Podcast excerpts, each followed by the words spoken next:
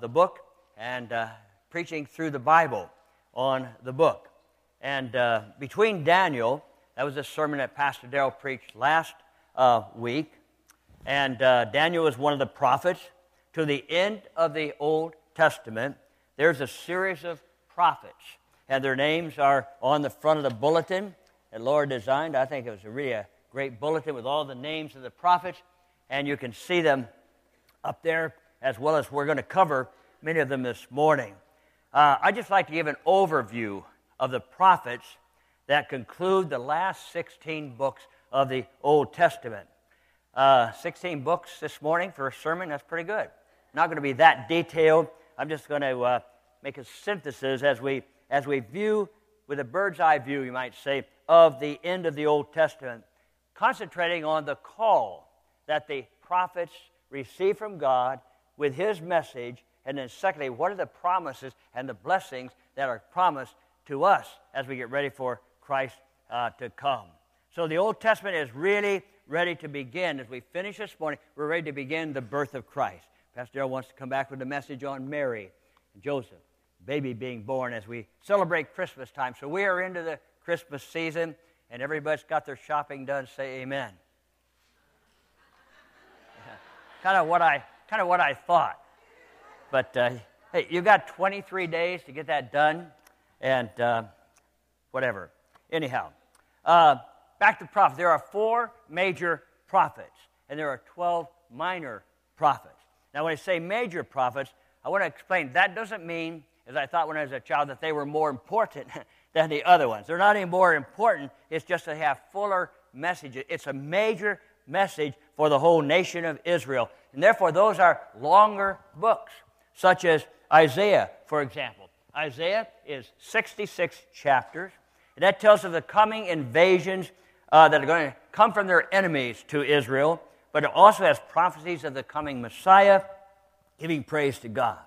Secondly, up on the board is Jeremiah, 52 chapters. Jeremiah was called the weeping prophet because he was grieving over the events of the captivity and what was happening to God's people. And that's followed by the book of Lamentations, where he laments the fate of Israel going into captivity. That's followed by Ezekiel. Ezekiel has 48 chapters, and I have to say those were the darkest days of Judah's history uh, as they went into 70 years of captivity for their idolatry, disobedience to God, and uh, they went to Babylon in captive. And then there's the book of Daniel that Pastor preached about last weekend, telling of the events of his life, dealing with his prayer life. was a man of God who served under four different monarchs in different nations while he was in captivity. Now, those are the major prophets.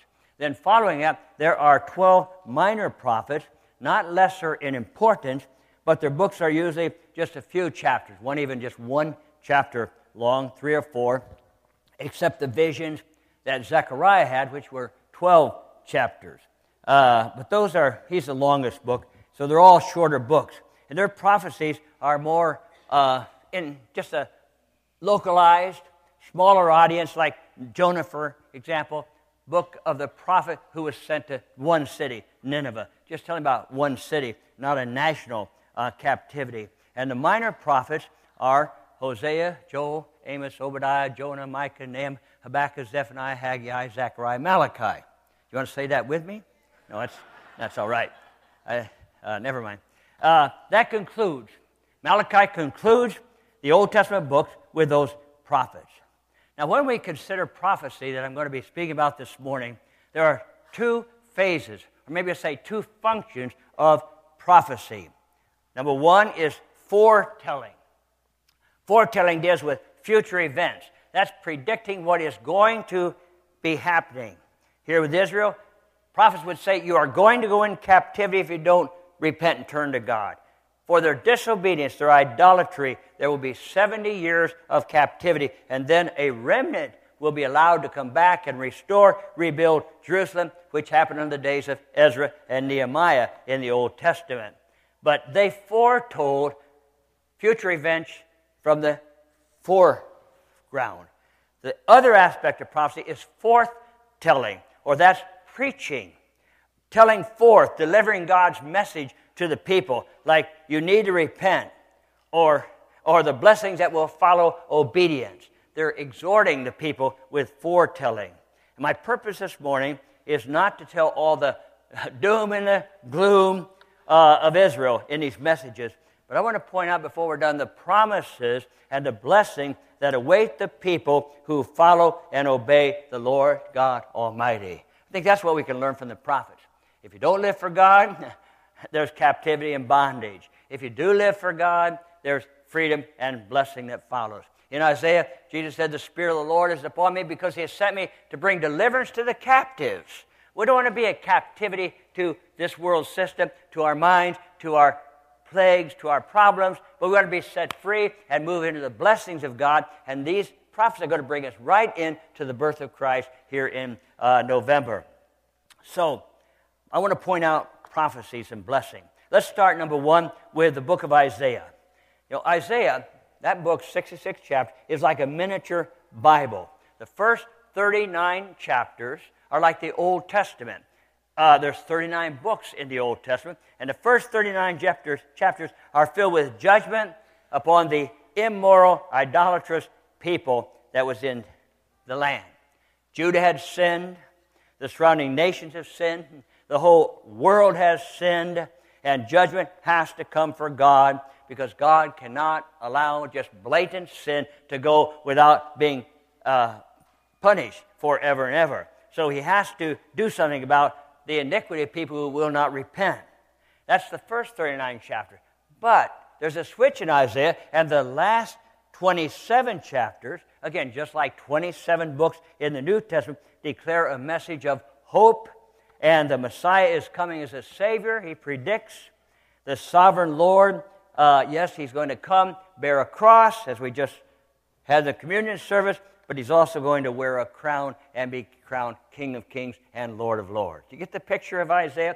Two sections. One, you're going to captivity, but secondly, there is going to come a Savior that's going to set us free. So Isaiah's prophetic ministry spanned at least four kings in Judah. It lasted 40 years that he was a prophet. Then we see Christ in his prophecies. And when he speaks about Christ, really Isaiah sounds more like a New Testament, uh, a, New, a New Testament writer rather than an Old Testament prophet.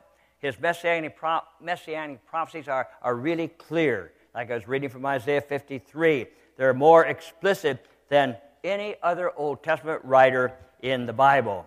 And they describe many aspects of the person and the work of Jesus Christ. Let me just give a couple examples of what I'm talking about, how he spoke of Christ. Uh, especially now that we're in the Christmas season, December started, look at the insight with me of Isaiah. He saw things as he prophesied about the coming Christ child that we're going to be celebrating and reading scriptures.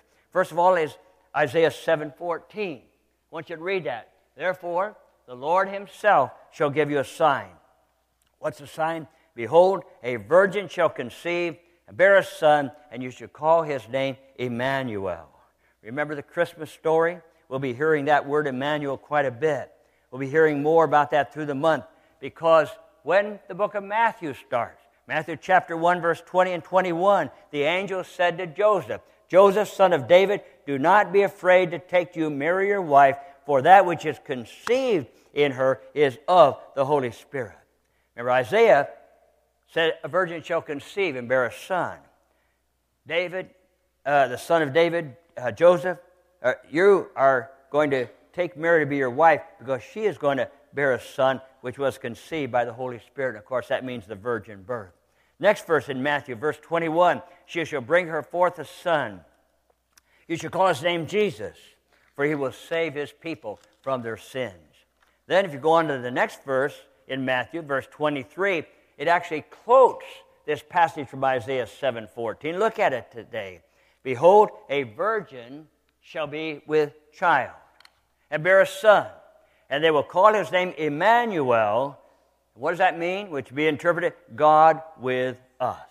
The Old Te- the New Testament was quoting this Old Testament prophet Isaiah. Another very familiar Christmas prophecy is found in Isaiah 9 6.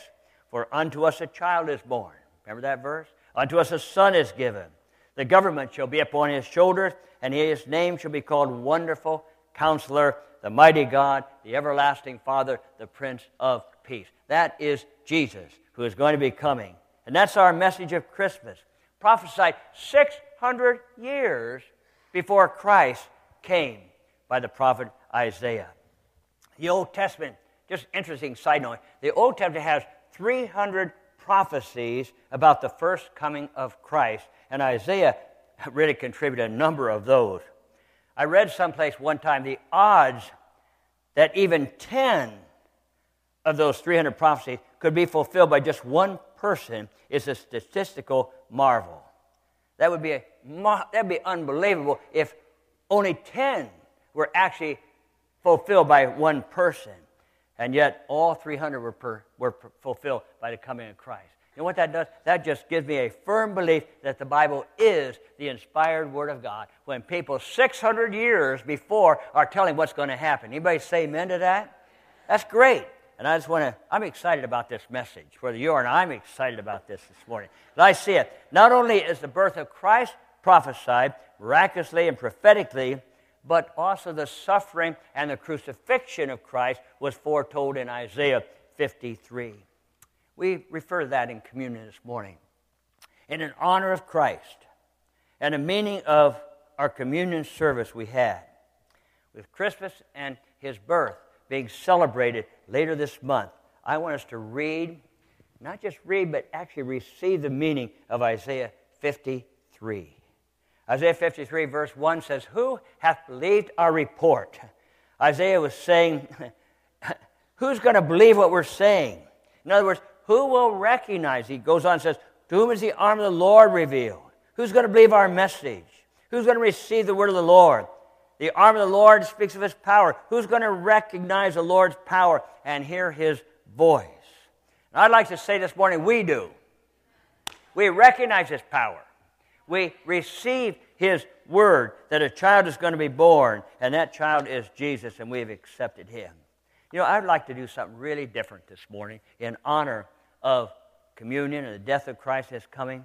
Would you stand with me and let's read this great prophecy together? It'll be on the screen.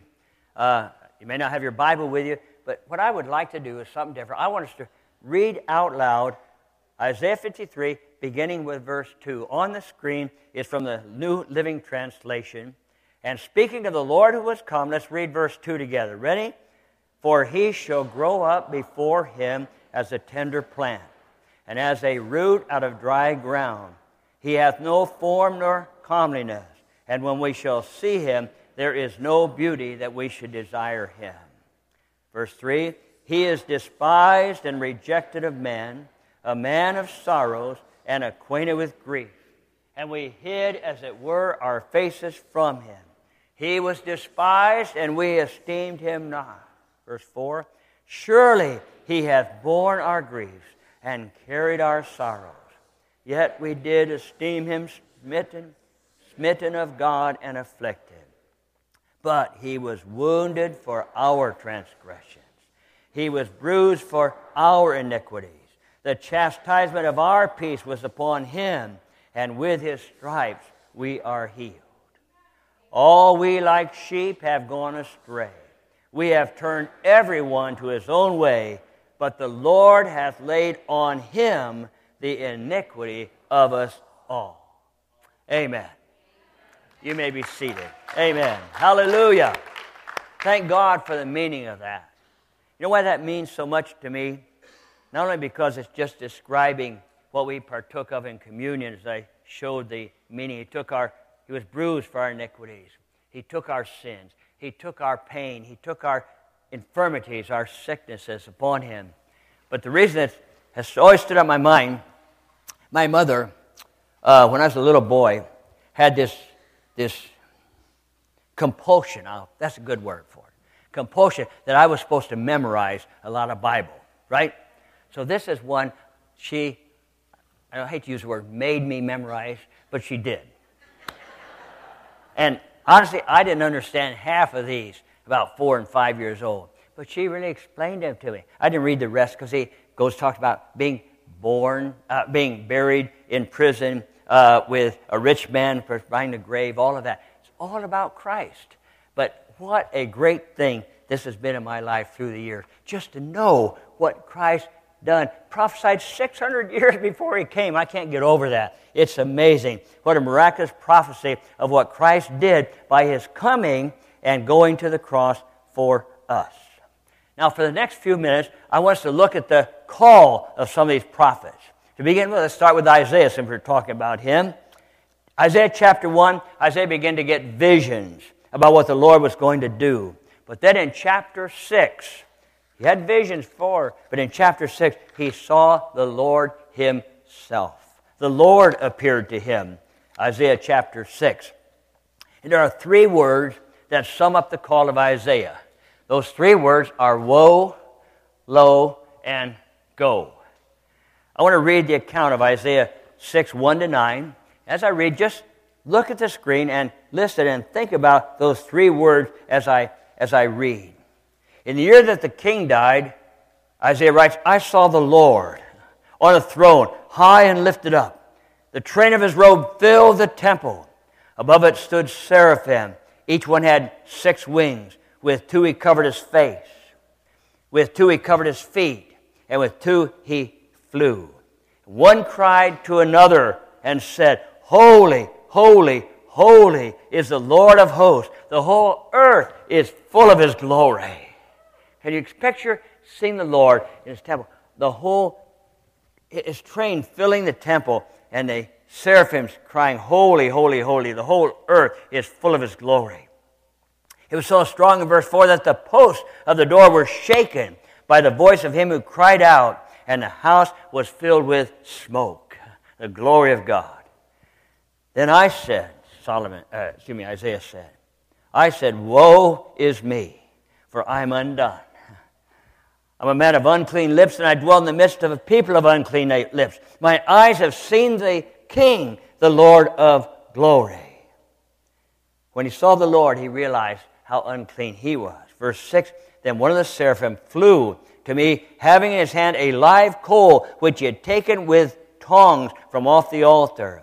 And he touched my mouth with it. And then he said, Lo, or behold, this has touched your lips. Your iniquity is taken away. Your sin is purged. Verse 8 Also I heard the voice of the Lord saying, Whom shall I send? Who will go for us? And then I said, Here am I, send me prophet has seen the Lord, touched and cleansed by the Lord, purged by God. He said, I will go. And he said in verse 9, the Lord said, Go and tell this people. These three words really sum up the call of Isaiah. When he saw the Lord, what did he say? Woe is me. When you come into the presence of the Lord, you just feel, I, am unclean. I'm not worthy to be here myself. And he said, I've seen the Lord holy, holy, holy. What he's really saying, I can't live anymore. I've seen the holy Lord, and I'm so unclean. But the Lord said in verse 7 Lo, behold, I have touched your lips with a burning coal from the altar, and you are cleansed. Verse 8, the Lord said, Whom shall I send, and who will go for us? And Isaiah said, Here am I, send me. And the Lord said, Go. His call was, Woe, lo, and go. What a life changing call for Isaiah. Next, let's look at the next prophet whose name is Jeremiah. I read from Jeremiah 1 5. The Lord says, I knew you before you were found, formed in your mother's womb. Before you were born, I set you apart. King James says that point, I sanctified you and ordained you even before you were born. Or it says, I appointed you as a prophet to the nations. Lord said, I saw you when you're being formed in your mother's womb. Side note, I'd just like to say that's a very good response to the abortion agenda today, that the Creator could see that baby being formed in the womb. Not a, just a fetus, a child, a son. And it says, I called you at that time. I gave you a purpose in life. Before it was ever born, God set Jeremiah apart. I say that's powerful. Hallelujah. That's wonderful. We need to be conscious of that, that God can be with our children even before they're born. But even with God's plan and purpose, just like Isaiah, Jeremiah didn't feel that he could really do it for the Lord. In verse 6, he begins to give excuses, some of, some of which we've heard before, like way down in Moses. Verse 6, he says, Ah, Lord God, I cannot speak. Here, you think God knew that? He saw him as a baby, and here is a man saying, Oh, I can't, I can't speak, Lord. Then he said, I'm too young. and finally he said, I'm just afraid of their faces. But then, verse 9, the Lord reached out and touched his mouth. Remember, just like Isaiah, and said, I have put my words in your mouth, verse 9. And today I appoint you to stand up against the nations and the kingdoms. Some you must uproot and tear down, destroy and overthrow. Others you must build up and plant. And he began to give him visions and prophecies for the nations. That kind of experience, that gives you an idea of what a prophet is, his call, and his ministry. One example of Jeremiah's, Jeremiah's message can be applied to us, our lives today. It's really more of a familiar passage in Jeremiah 18 when the Lord told him go down to a potter's house. I have a lesson I want to teach you. And I want you to see that message and the attitude of the people. I want to read Isaiah, excuse me, Jeremiah 18, 1 to 6. The Lord gave me another message to Jeremiah and said, Go down to the potter's shop, and I will speak to you there. So I did as he told me, and I found the potter working at his wheel. But the jar he was making did not turn out as he hoped, so he crushed it into a lump of clay and started over. Then the Lord gave me this message O Israel, can I not do with you as the potter has done with this clay? As a clay in the potter's hands, so are you in my hands. What's the message? Some of us have messed up the, messed up the vessel. Maybe we're marred. But can't God take us and start over again, make us new? That's the message Jeremiah was getting across. Think of another prophet, the next one named Ezekiel, from the book of Ezekiel. Ezekiel was a priest and a prophet, but he ministered during the darkest days of Judah's history, that 70 year period when they were in the Babylonian captivity, carried to Babylon as the final assault on Jerusalem. Ezekiel lived at that time. And he uses prophecies and parables and signs and symbols to dramatize God's message to his exiled people.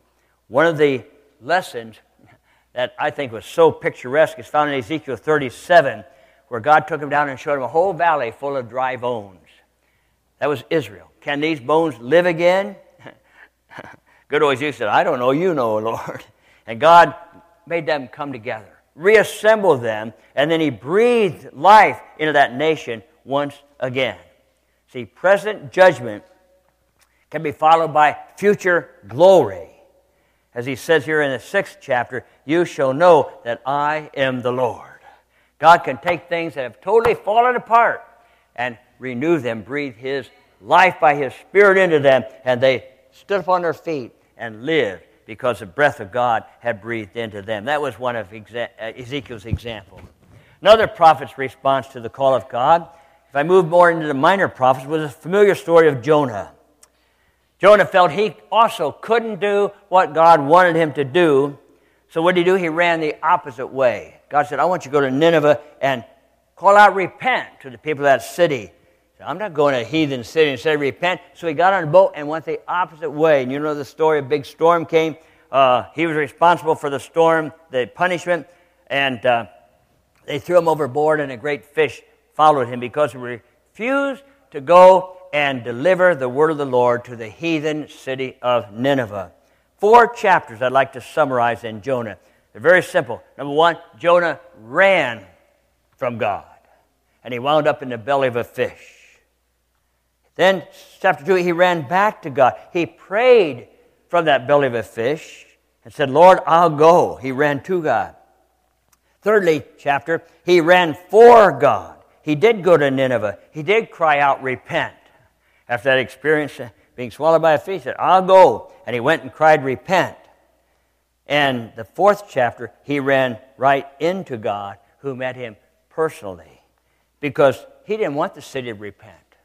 And so he was sitting out on a hillside waiting for God to send fire and brimstone and build up, uh, burn up that ungodly uh, city. what he didn't count on was the mercy and the love of the Lord because they did repent. Jonah sitting out there, and a, a gourd, uh, a vine thing, grew up over him, sheltered him for, from the sun. He's giving God, thank you for giving me shade. It, I'm watching for the city be burnt up. And uh, all of a sudden, the gourd died. God, you gave me that gourd. Now you took it away. And God said to Jonah, in the very last book of the ver- uh, very last verse of, uh, of Jonah, he, God said, You feel sorry for the plant, though you did nothing to put it there. You didn't grow it. But Nineveh has more than 120,000 people living in spiritual darkness. Last sentence of the book Shouldn't I feel sorry for such a great city? Wow. Isn't that amazing? Look at some more of the minor prophets. That's a very interesting story. Amos is another one that we don't read very, about very much. But he was one of the minor prophets who told the Lord in Amos 7:14. You know what he said? I'm not a prophet or the son of a prophet. I'm just a farmer. God called him, I'm not a prophet. I can't go. I'm a farmer. Excuse me. I'm not a professional prophet. The New Living Translation says, I'm not a professional prophet. I was never trained to be one. I'm just a shepherd, and I take care of sycamore fig trees. That's all I do. I, I take care of fruit that's growing. God gave him a message that every verse is a vision, a word picture of what God wanted to say to the people through Amos. Another prophet's called Micah. Micah said, it says he came from the hill country. He barely knew the events of calamity that's affecting the nations, but he prophesied about the idolatry in the land. Micah 3 8 gives a clear sense of his prophetic calling. It reads, But I am full of power by the Holy Spirit and of justice and might to declare to Jacob his transgression, to Israel his sin. Yeah, I'm just a country guy from the hills. I'm a hillbilly. I don't know anything but I have the Spirit of the Lord upon me, and I'm going to speak out against the sin that I see in the land. Amazing. These guys are, prophets are all uh, different. It's interesting to me, I could go on with the prophets and their calling, but um, time won't allow me to do much more on that, and I don't want to bore you to death. Those are, are the beginning of the calls, but I'd like, before we close, to give you just a few of the promises that we find in these books. They are so valuable to us even today. In Jeremiah, we have already seen that God can remake a marred vessel like the clay in the potter's hands. Zechariah, another minor prophet, full of visions for Israel, but he reminds them that their restoration will only come about by God's Spirit. And Zechariah writes a verse that we use many times in Zechariah 4 6. The word of the Lord came to me, saying, Not by might, not by power, but it will happen by my Spirit, saith the Lord as he showed what God could do. Another book, the book of Joel, gives a great promise that Peter quoted on the day of Pentecost when the Holy Spirit was outpoured in, in Acts 2. Well, that's from Joel chapter 2, verse 28. And it says, And it shall come to pass in the last days, I will pour out my spirit upon all flesh.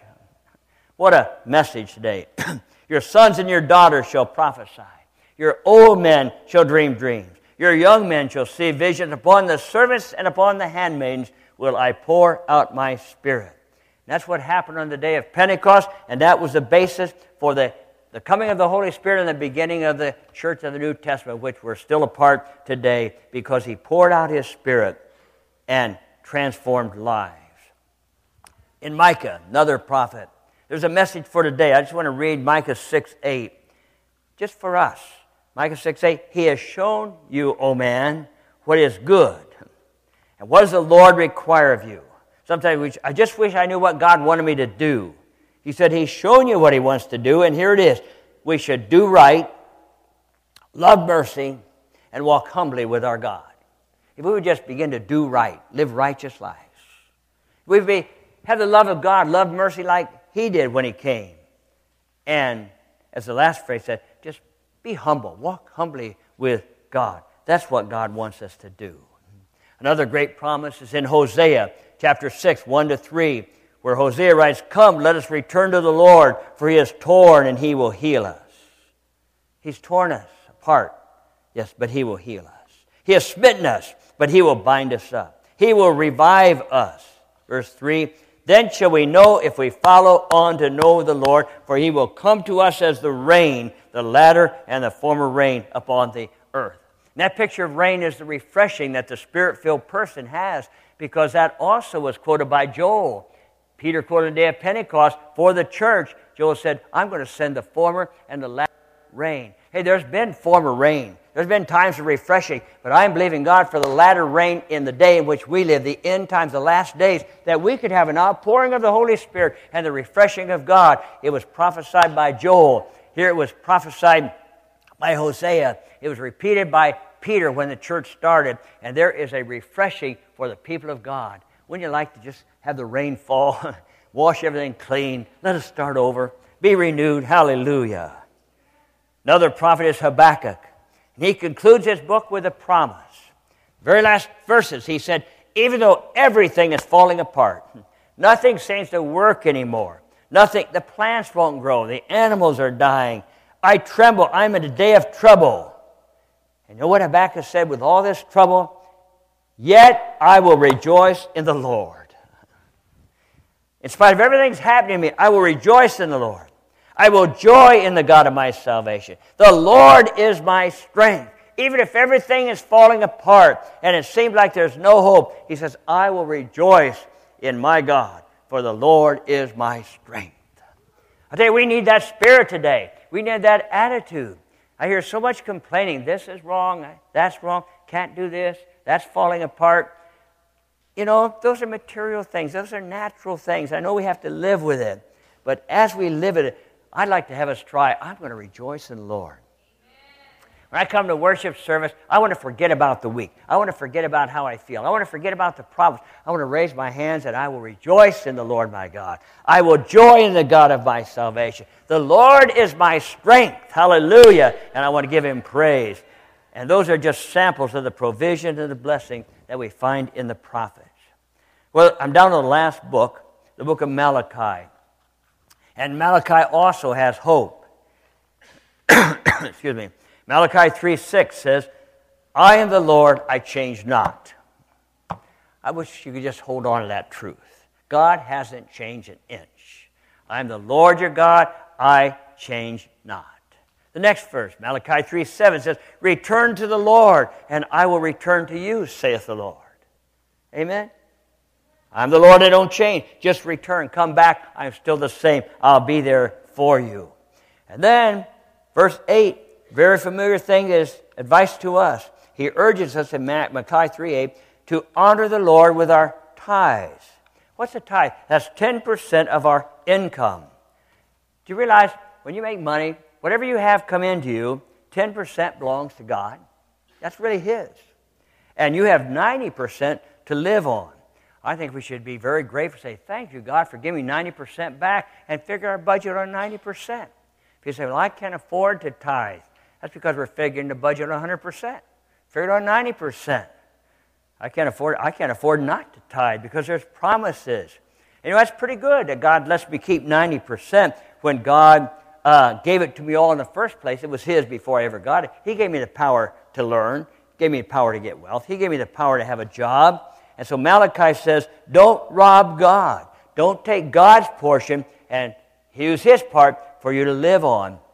He said, bring that, those tithes in and honor the Lord with what he's given. And I want you to look at the promises. Number one, I think it's on the overhead. God's house will be provided for.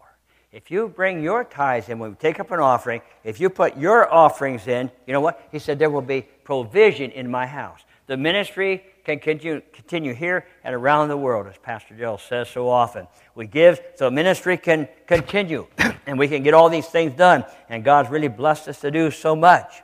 But the second thing is not for God's house, that's for our house. Number two, He will open the windows of heaven and pour out a blessing upon us that there won't even be room enough to receive it. Are you living in that kind of a place where God is pouring out His blessing? pouring out His Spirit. Honor God in everything you do. Seek first the kingdom of God. All these other things will be taken care of. He'll open the windows of heaven and pour out a blessing. There won't be room enough to receive it. And God even said here in this passage, prove him. Test him with his promise. See if it's true. I think too many times we make up our mind ahead of time, well, that was for people in the old days. That doesn't work for me. All these things I've been saying promise. I don't think God can rebuild my life. I don't, I don't, I don't know that God can, that I can praise God when everything is going bad.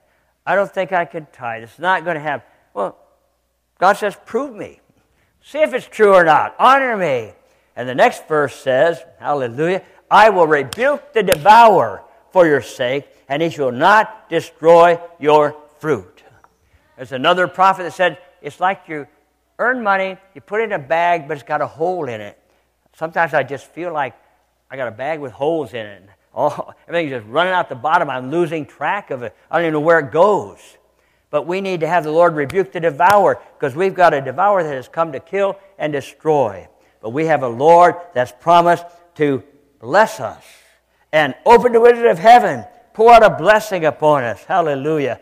And we can prove the Lord with this promise of blessing. Personally, I could just tell you for, for Jerry and I that this, this really works.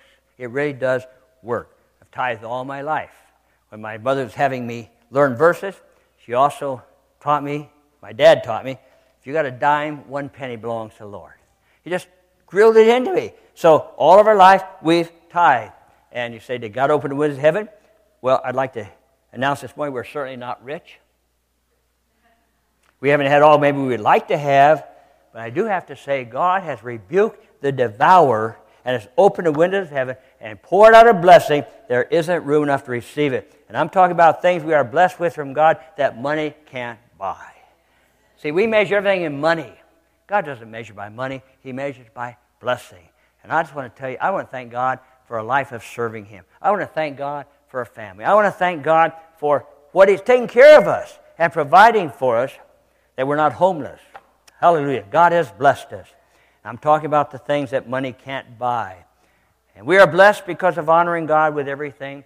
I believe everything we've got.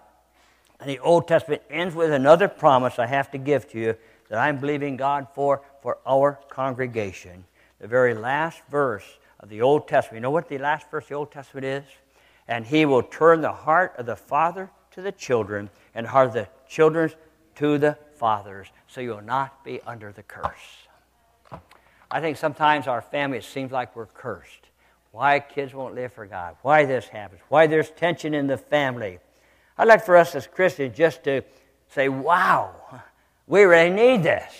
We need the heart of the fathers turn to the children. We need the heart of the children turn back to the fathers so that we will not be under that curse. And that's one of the promises of the minor prophets, the last one before Jesus Christ but there are no end to the promise and truths found in the prophets. But I have to stop. I've gone long enough. I just gave you a sample, but I mean they're full of nuggets of truth. You know what the next event is after the prophets?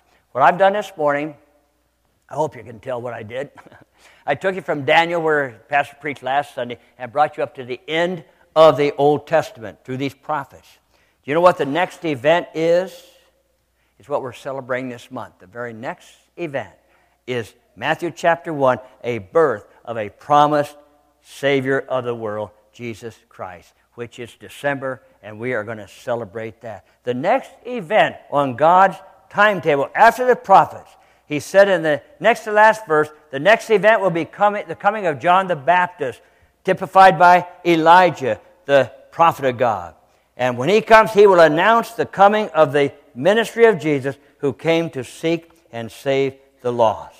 And this finishes the Old Testament in the story and prepares the way for the next event, which is the coming of the Savior. And now we're ready for Pastor Darrell to come back. He's going to take up this month the story of Mary, the story of Joseph, the story of Jesus coming. You know, for each one of us after this message, say, what's the application? What what do we want? Number one, I want us to live by the Word. This Word of God, whether you're reading a story or in, in a leather bound Bible, we need to live by what the Word says. Literally. Take it literally and say, I'm going to prove God it's going to work for me. If you never accepted Jesus as your Lord and Savior, I want to say for everyone here this morning, we need to accept the Christ child who came. What a time. It's, it's so in front of us. It's so, the picture is here of He who came to save us and die for us.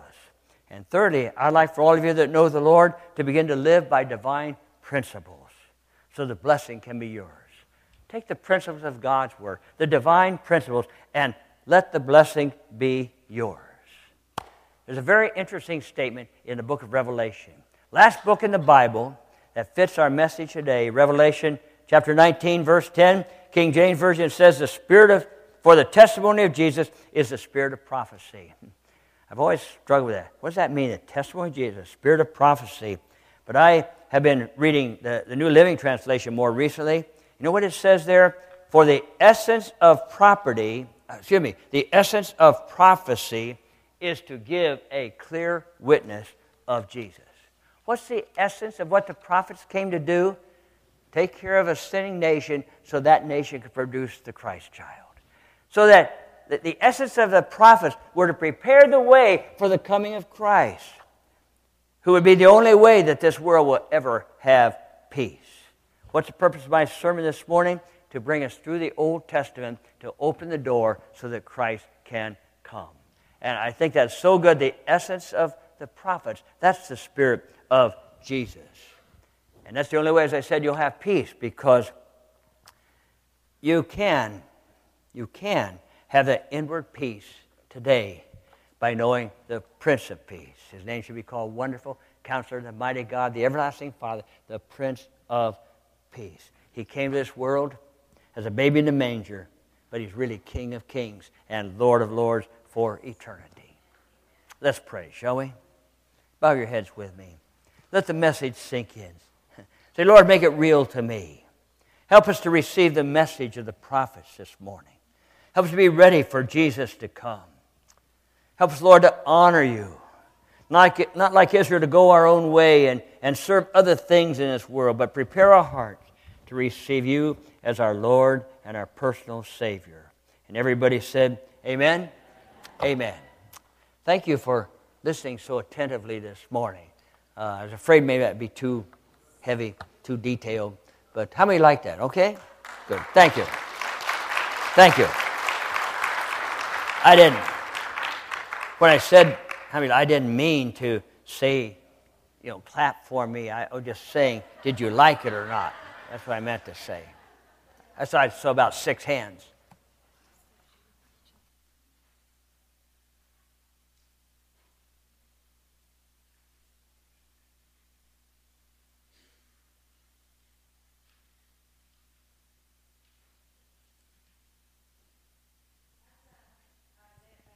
Pastor was preaching out of Isaiah 53 this morning, I felt the Holy Spirit was giving me some words of healing for some people in the congregation this morning. The first word he gave was for someone who's been struggling. They had a tear in the meniscus of their knee and they, they had treatment, but they felt that this is not healing, and the Lord says He's healing that this morning. The second thing he told me was about someone, they have a problem with their elbow and this person is kind of embarrassed. They don't feel it's big enough to bring before God because it's just an elbow, but it's really bothering you. And he says he's healing that this morning.